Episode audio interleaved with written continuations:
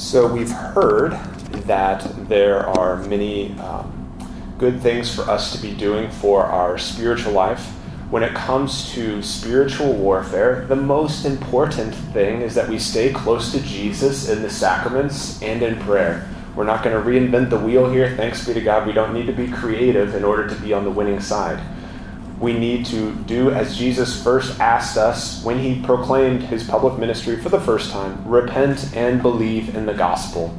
By going to confession every month, no longer than every two months, we stay within the realm of his mercy and his protection. It is the most powerful exorcism in the world. So people might come up to me occasionally and say, Father, I think I need an exorcism. I think this person in my life needs an exorcism. And then I ask them, Have you gone to confession? No. It's like, okay, well, there's your exorcism. Go to confession.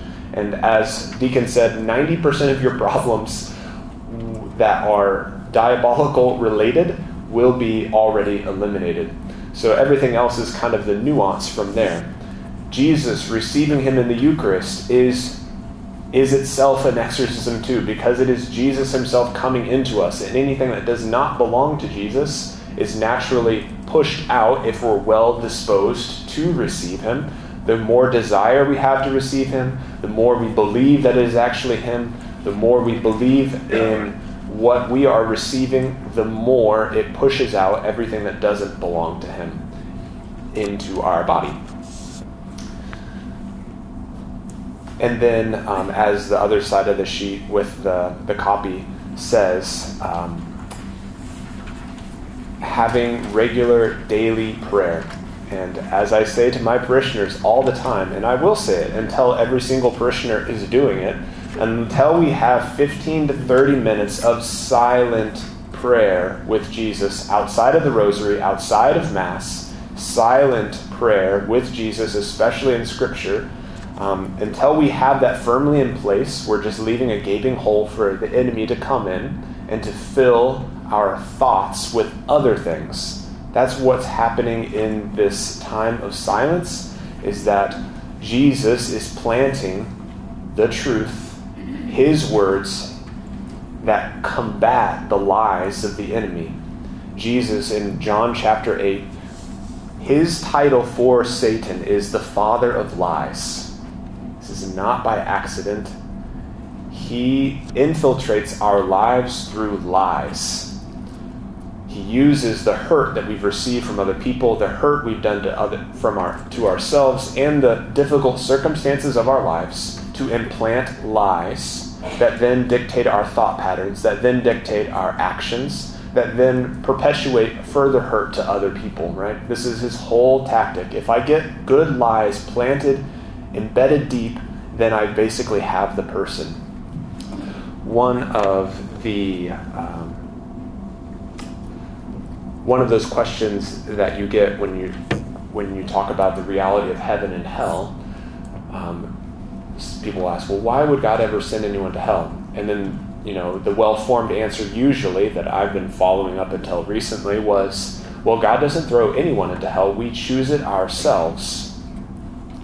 And that's absolutely true. We choose it by rejecting Jesus in this life, and that continues into the next life. But what I had been leaving out of that answer, and I was corrected by a layman who was so right, it's not that we just freely choose not God, it's we've been deceived by an incredibly intelligent opponent who is trying to reinforce lies for us to choose the wrong thing. It's not like we have God over here and happiness and damnation and sadness over here, and we're like, gosh, I don't know which one I'm going to choose. It is no, the enemy plants ideas that make you think that this is actually good for you over here, and God is somehow an enemy to be avoided over here. So it's not just a free choice that we're making. We have real opposition, and there's a real possibility we can be deceived to the point of rejecting God by our choice because we've been deceived in this way. Does that make sense? It's like, oh gosh, that's that's a wake up call, right? Because it's not it's it's not God throwing people into hell, but it's also not us making a completely free decision because we're in real warfare. And by accumulation of many free choices that we make to sin, to distance ourselves from God, to put ourselves in the near occasion of sin, we are leaving the door open for more lies and more deception and going further into a dark hole that doesn't allow us to freely choose to receive God's mercy, which again, going back to confession, is what we do, right? Wow, I am in the pit. What do I do? I go back to the Lord's mercy like the prodigal son, and he receives me with open arms. But we have to go back to him, right? The invitation is there, the grace is there to come back, but we have to say yes. I can't tell you how many parents I have come to me, Will you talk to my son or daughter? Will you do this? And then I ask, Do they want to talk to me? No. This will not be a fruitful exchange, okay? I'm sorry, it just will not be. They have to want help, or else it will not be fruitful. I can talk until I'm blue in the face, but Jesus respects their freedom, and so do we. We have to respect their freedom. So um, I'll just kind of go over this list. Honestly, I made it off the top of my head. It's not like I spent a lot of time, but it's basically a list of the topics that I frequently preach about because I'm convinced that if you do these things, you will re- abide in Jesus' love for you, which will naturally repel any opportunities for the evil one to come in and take advantage of us. Number one, basic self care especially when it comes to getting enough sleep. If we're really struggling with impatience and being edgy with people, are we getting enough sleep, right? I'm struggling falling asleep and being really distracted in prayer. Are you getting enough sleep? Okay? Let's not over spiritualize all of our problems, right? We actually do need to take care of this body. We're not just pure souls. We have to take care of our body. If we neglect our body, the evil one can seize upon our physiological weakness and turn it into a spiritual problem. All right? Does that make sense? Let's just take care of ourselves. We know we should we know we should exercise and eat well, but we still choose not to. A little decision that leaves a door open, right? Daily gratitude. There is basically no sin or temptation that I can think of that is not counteracted by living intentional gratitude in my breast pocket. I carry with me at all times, except at this moment, it's in the back, my gratitude journal. So every single day, I spend the first 10, 15 minutes, maybe more, depending on if it was a really beautiful and fruitful day the day before, reflecting on God, how God has loved me in the last day. Not just general, I'm thankful for my life, I'm thankful for my priesthood, all these things are true, but I'm thankful for this conversation I had with this person yesterday. I'm grateful for how God loved me when this person reached out and they didn't know, but it came at just the right time. I'm thankful that this talk went better and then it seemed to bear fruit in this person's life. These kinds of moments. I relive those because in the moment I'm not usually recollected enough to receive it and to notice it. But in the time of silence that I have 15 to 30 minutes every single day, I have time to receive God's love for me through what He's already done in my life. So many people say, Well, I don't hear God speaking to me in silence. It's like, okay, well, can you think back again and think about ways that He has loved you in the past? That's God speaking to you even now. One of the Israelites' biggest sins or omissions was forgetting what God has done. Moses says over and over again in especially Deuteronomy, Hear, O Israel, remember how he delivered you from Egypt. Remember how he brought you through the Red Sea. Remember how he fed you with the manna. Remember how he fed you with meat through the quail. Remember how he provided water for you when you were thirsty.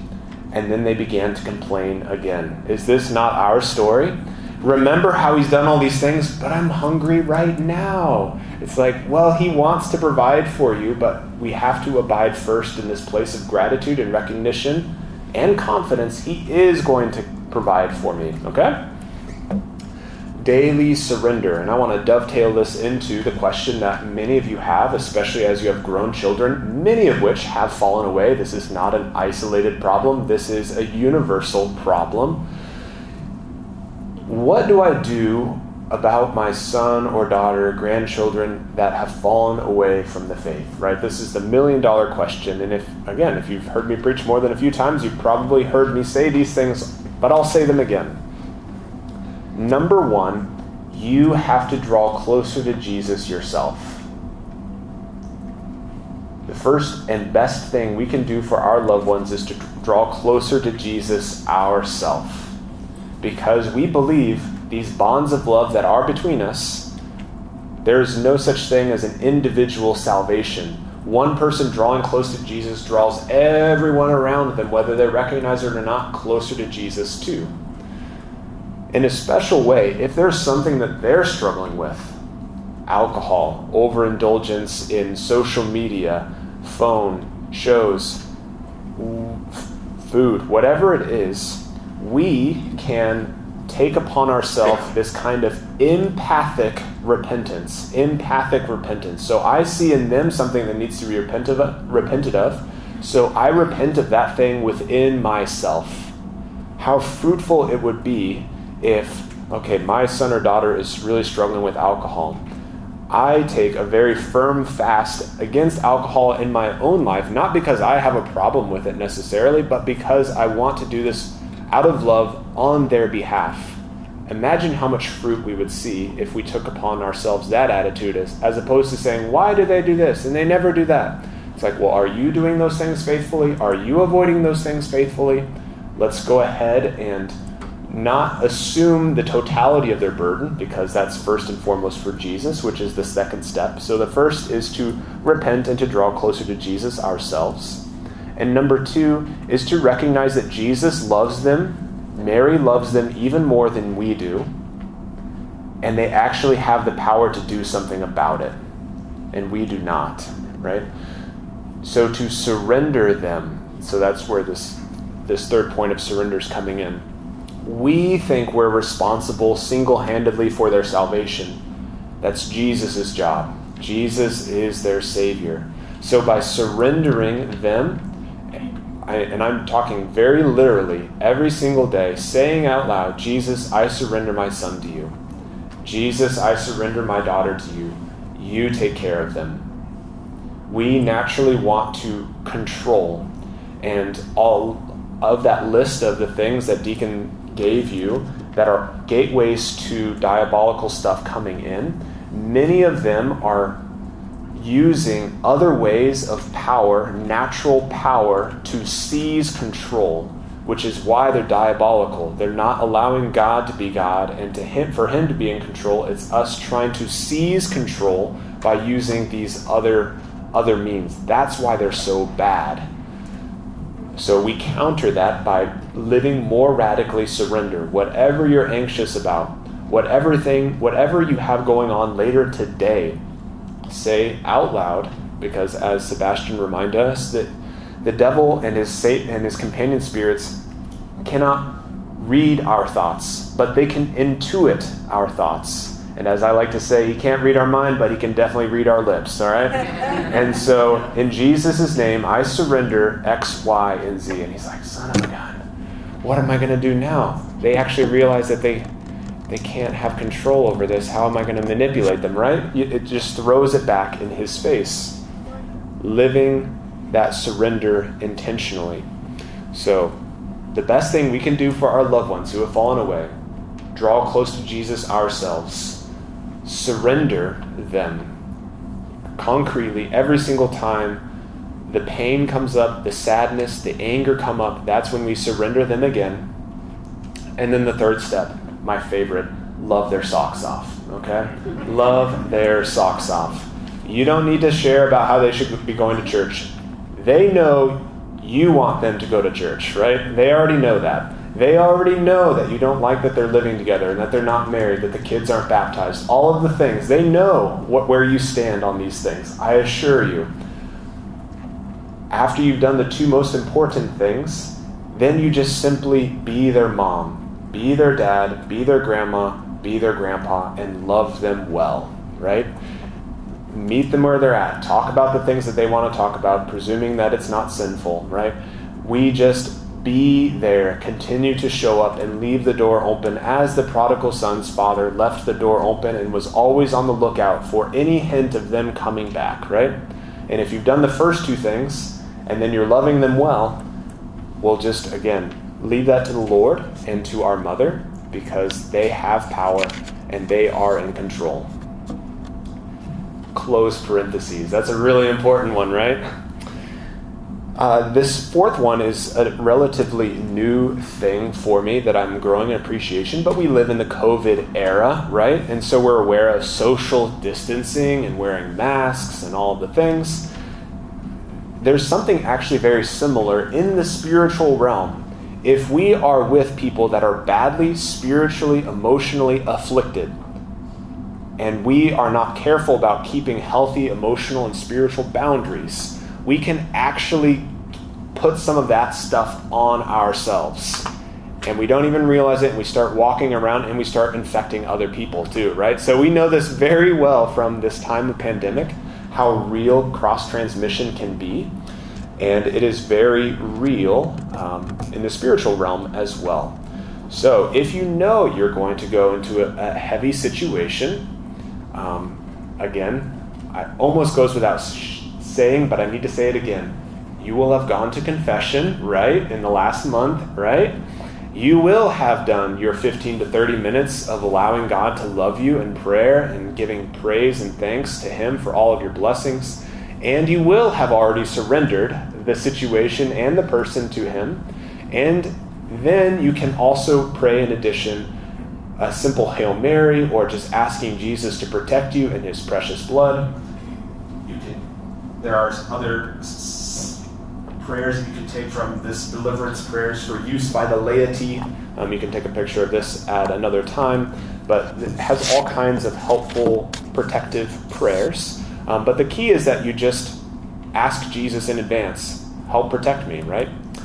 And then you have the interaction. You, to the best of your ability, don't assume burdens and responsibilities that are not yours. You're not responsible for curing them you're not responsible for saving their soul.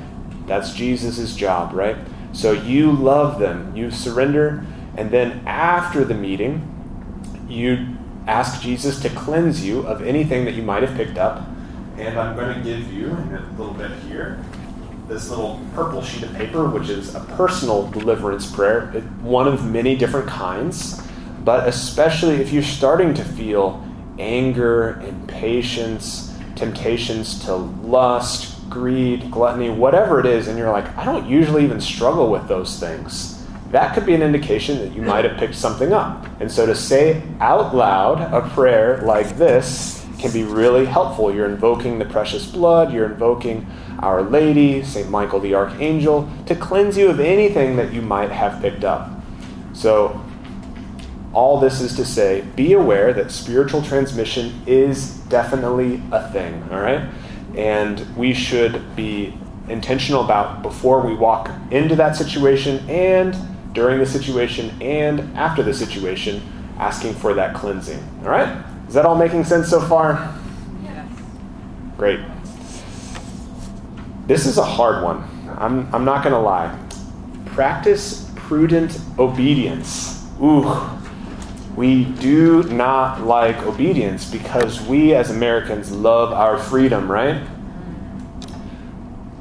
That freedom, in the very superficial sense of the world, means to do whatever I want, whenever I want, however I want, right? That is not Christian freedom. Christian freedom is to be able to do the right thing quickly, easily, and with joy. Christian freedom is to be able to do the right thing quickly, easily, and with joy. This is freedom, and we call that virtue. That's the definition of a virtue. So, if you want to compare it in the realm of sports, freedom is not being able to, if you're on the basketball court, not to just throw the ball however you want, walk around the court however you want, carry the ball however you want. True freedom is to be able to abide by the rules of the game and to be an excellent basketball player, able to put up points, do the assists, get the rebounds. But just showing up on the court and doing however you want, or showing up at a piano and then just starting hammering on the keys. Some people might call that freedom. I call that chaos, okay? True freedom is to be able to know the rules of music and to be able to play with quickly, easily, and with joy. That is freedom. So, obedience gives us freedom because there are certain rules of the game in life as well. The Ten Commandments are the most basic listing of those rules. If we're not following the Ten Commandments, we are not really free. We're breaking the rules of the game and we can't become a great player of an instrument or in the sport. Also, um, if Satan is really, really, really, really legalistic, okay? And so he knows if you're doing something that is permissible or not. I, as a priest, I do not have permission. Let's see, there are multiple things I don't have permission to do, but I, I don't have permission to confirm someone. So if I try attempted to do that by myself, I wouldn't have I wouldn't have that power and it wouldn't take effect. The evil one would know that. I also don't have permission to do a full-blown exorcism. That's a power and authority that has to come from the bishop or from his delegate. So if I were to attempt to do that, and there are situations where the evil one or a possessed person, I hadn't experienced this, thanks be to God myself, actually laugh at the person because he knows they don't have any authority. You have no power here, right? Um, that is what he that, that, that is what he says to us.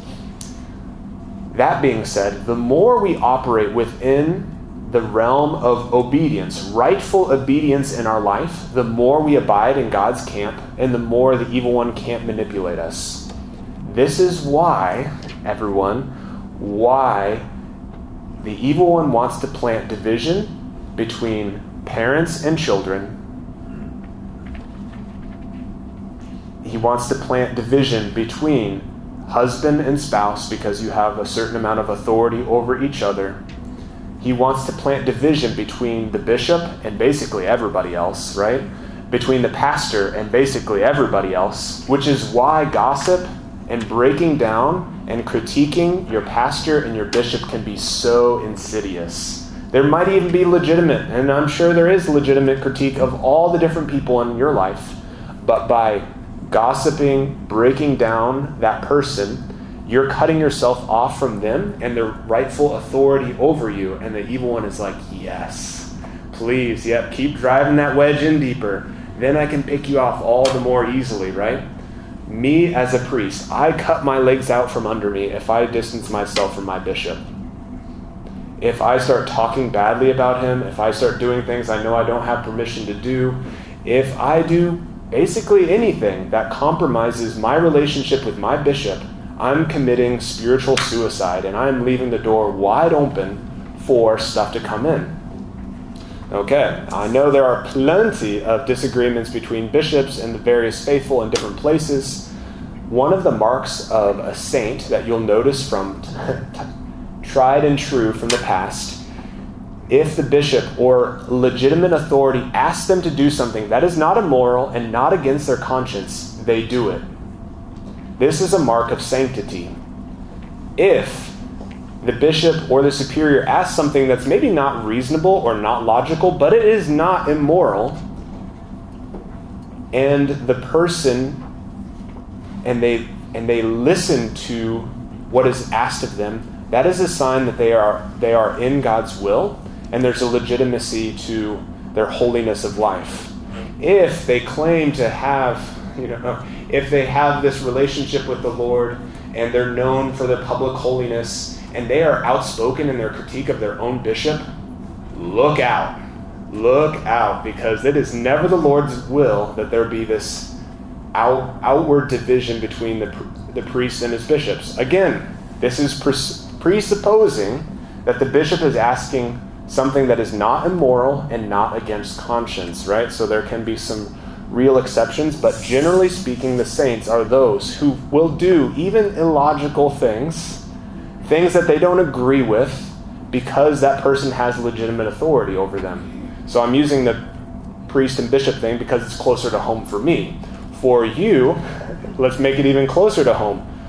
If your spouse is asking you to do something that is not immoral, and not against your conscience. And loading the dishwasher, I'm sure, is not against your conscience.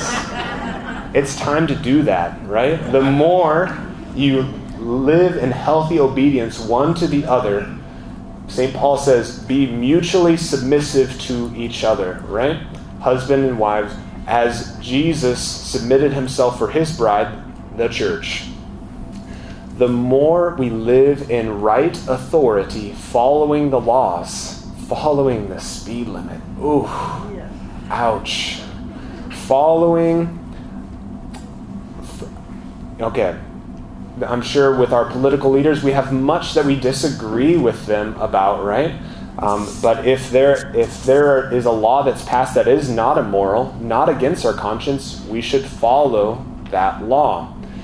Again, this is not popular, as you can imagine, but you can see why the evil one has so much territory on us because he has driven this wedge between us and the people that have the care of us.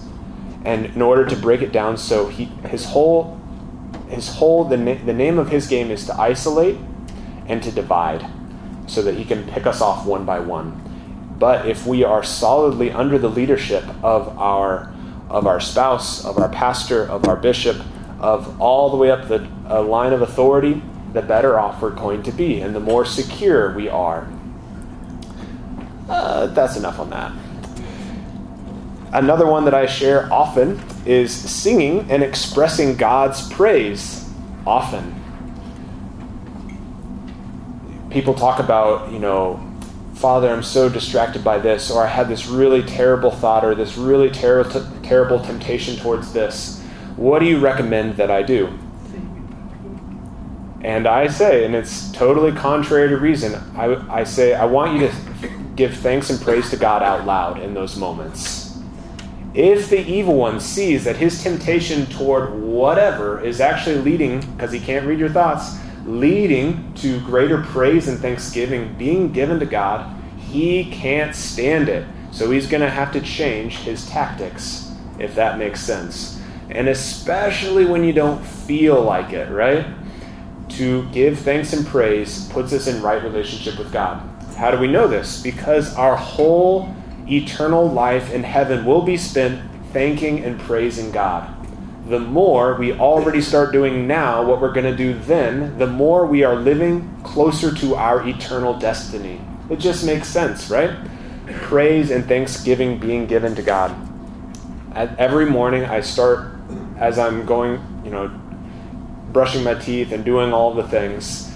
I listen to at least a couple praise and worship songs. I know not everyone's a praise and worship person put on some Gregorian chant or whatever. I don't always feel like sunshine and rainbows when I'm getting ready in the morning, right? so it's really important that someone is giving thanks and praise to God, and hopefully by the end of the time that I'm getting ready, I can sing a couple words along with the person because that just sets their trajectory for the whole rest of the day. So, praise and thanksgiving.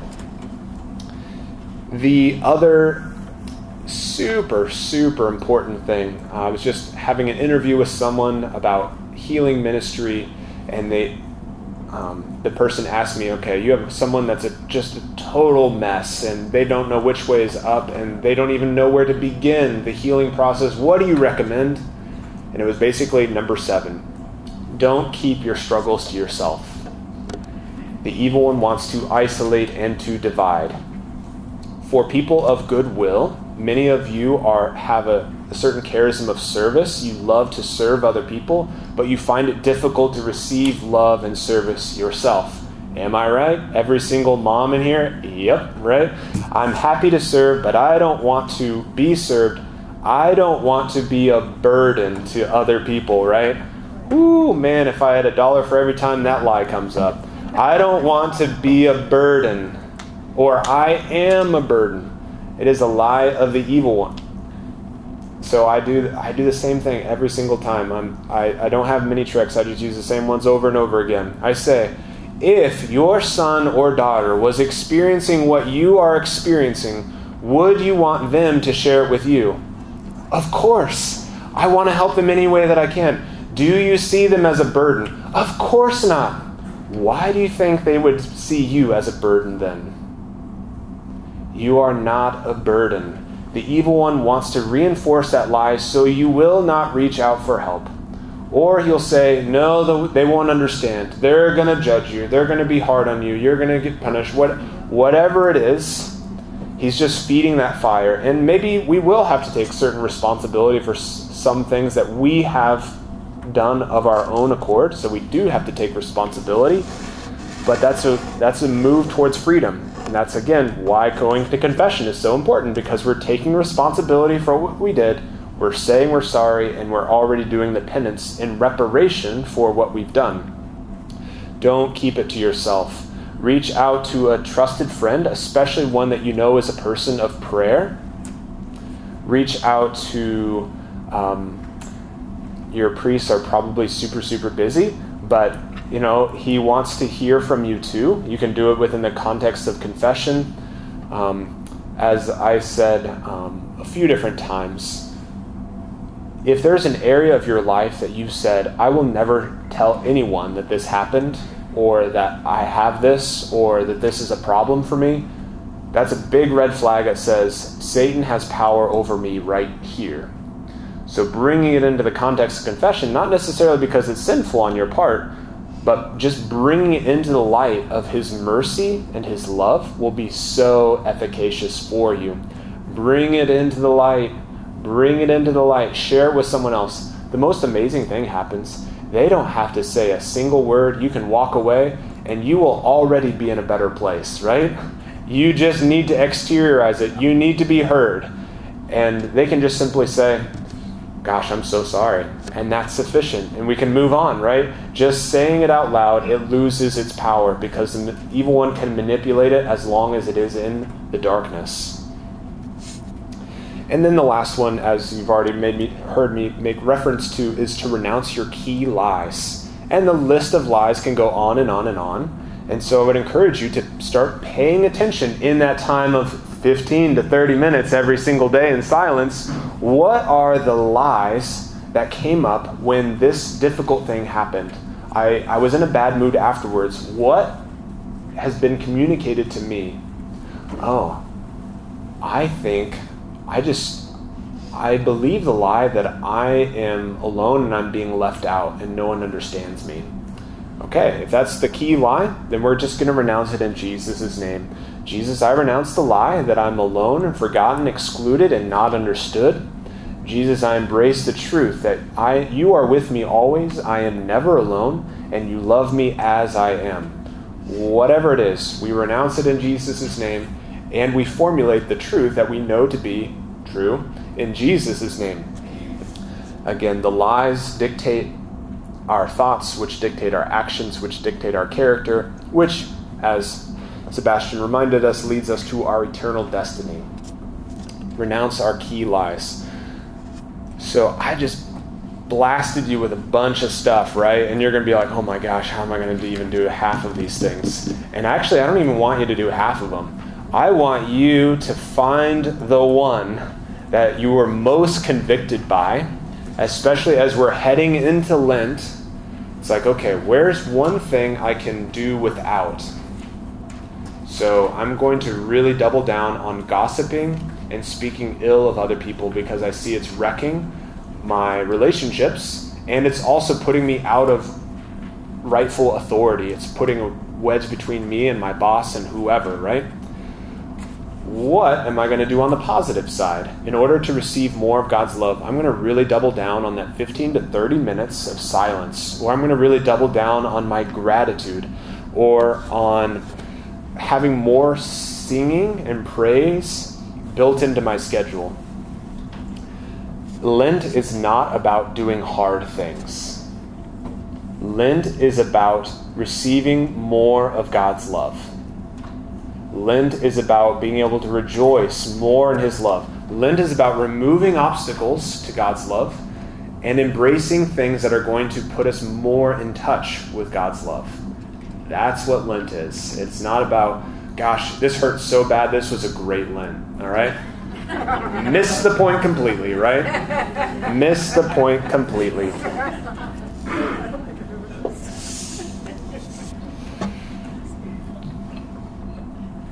Uh, a couple other obstacles that, of course, I thought of after I printed uh, this sheet. Um, social media and news needs to be out of your life. Period. No caveats. It needs to be out of your life, okay? When it comes to news, you will find out about the things that you probably don't want to know about because other people are going to tell you, right? You don't have to go seeking it out, especially if it's disturbing your peace and making you angry. Social media and news, just get it out of your life. It, it will be hard for maybe a couple of months. I was on Facebook for a good chunk of my life, and Facebook's so good and social media is so good at making you invest because you put a lot of yourself in there. My pictures are in there, all these memories are in there. How am I going to see my grandkids' pictures? It's like, well, have your children send them to you, right? Directly, like in relationship with you, right? If you have to be an outsider looking in on your own relatives, then we need to cultivate our relationship with that relative a little bit better, right? We shouldn't rely on social media to do that for us social media, and news. Get it out, all right? Um, forgiveness, super, super important. Any areas of unforgiveness toward other people is an area that the evil one can continue to manipulate. If there's anger, bitterness, resentment that naturally come up on a regular basis, or we're just angry in general, let's look underneath there to see if there's some unforgiveness lingering. Thanks be to God, forgiveness isn't about a feeling and it's not about forgetting what someone has done. It's not saying that they didn't do something that was wrong. It is choosing to release them and ourselves from that slavery, from that poison, by saying out loud, Jesus, I forgive blank, for blank. As often as the bitterness, anger, resentment come up, then we renew it. Jesus, I forgive whoever it is for whatever they did. And then you seal that forgiveness by saying, Jesus, bless them. It is so incredibly simplistic and elementary, and you think, Father, you have no idea. This has gone on for decades. I promise you, it's just the same, whether it's been decades or 10 days. By just saying those words out loud, we have ripped the contract we have made with Satan by just releasing them to Jesus' forgiveness. And we forgive because Jesus has first forgiven us.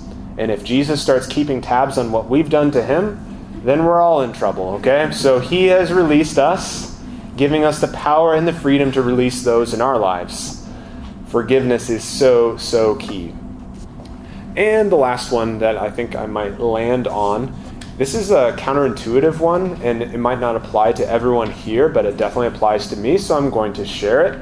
Is to slow down slow down. One of the so this talk was actually supposed to be discernment of spirits, and I haven't really talked much about it. But one of the ways that we can know that this is not the voice of the Lord is that there's a there's an urgency and a harshness to what is being asked of us, and it makes us like more confused and unsettled than it does like make us excited. There can be an urgency go help that person. They're on the side of the road. Do something about that. It's like, okay, love is impelling me forward. And I, I'm a little bit afraid, but I'm kind of excited, right?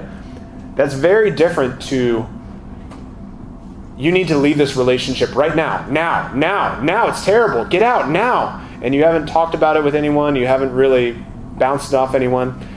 One, this is true confessions of a spiritual director and a, and a, and a priest here. It makes me a little bit sad and a little bit bewildered when someone comes back to me in spiritual direction and they say, "Hey, Father, I just made this huge life decision, and I'm already I'm already mo- moving towards that." And I'm like, "Wow, that would have been really great to talk about." Did you talk about it with anybody before? No, it, it, I was just really convicted, so I did it. I'm like, "Wow, okay." I hope it works out because it wasn't well discerned, right? So if it is God's will, and it's a really important thing, there will be consistency there. And there'll maybe be a sense of urgency, but it will not be, you must do this now. You must do this now, now, now, now, now. That is the voice of the enemy that's trying to unsettle us, confuse us, and help wanting us to make rash decisions that we will regret later. Very simple example. Um, I'm prone to um, the Amazon shopping cart as much as anyone else, right? I don't think I have a shopping problem, but there are times I'm like, I need to get this now. It's like, do I really? Nope. Simple little life hack here. I put it in my cart and then I close my browser. I don't actually purchase it. And then I'll go back to it in a week or two. It's like, oh, ah, yeah, I don't actually need that. So I just take it out of my cart again, right? Amazing. Just that simple disposition of, I'm just going to give this more time. Generally speaking, generally speaking, you will not make a mistake by waiting a little bit longer. Archbishop Naumann, he has many really great qualities, and I think one of them that I'm learned from him is he doesn't make a decision quickly. And that can drive people crazy because we want this done and that done and the other thing done. But the mind of the church, reflected by him, just moves slowly. And if it's supposed to be, it will continue to be reinforced, and then we can make that decision. Again, there are times when you do need to make decisions, and other people are depending on it, and so it's less than ideal, but we do the best we can. We bring it to prayer, we talk about it with someone that we can trust. Um, we do all of the things, and we ask Jesus about it. But generally speaking, we will not go wrong by going more slowly. And it's amazing even if we are in the midst of our working careers or whatever, how much power we have over our own schedule. It's like we actually said yes to this meeting time. We said yes to doing this thing at this time. Are we leaving a little bit of buffer room? So, one thing that I'm trying to do as a priest is to leave at least 15, if not 30 minutes between my meetings. So, if one goes long, it's okay. I don't have to get agitated by the end of the, the previous meeting before the next one. I do it to myself. Many of the things on my calendar are things that I agreed to or times that I proposed. So just saying yes to fewer things, saying yes to the few things that really bring us life when, when we have that opportunity, and just leaving room, um, not leaving five minutes before something starts when we know it takes exactly five minutes to get to that destination, right?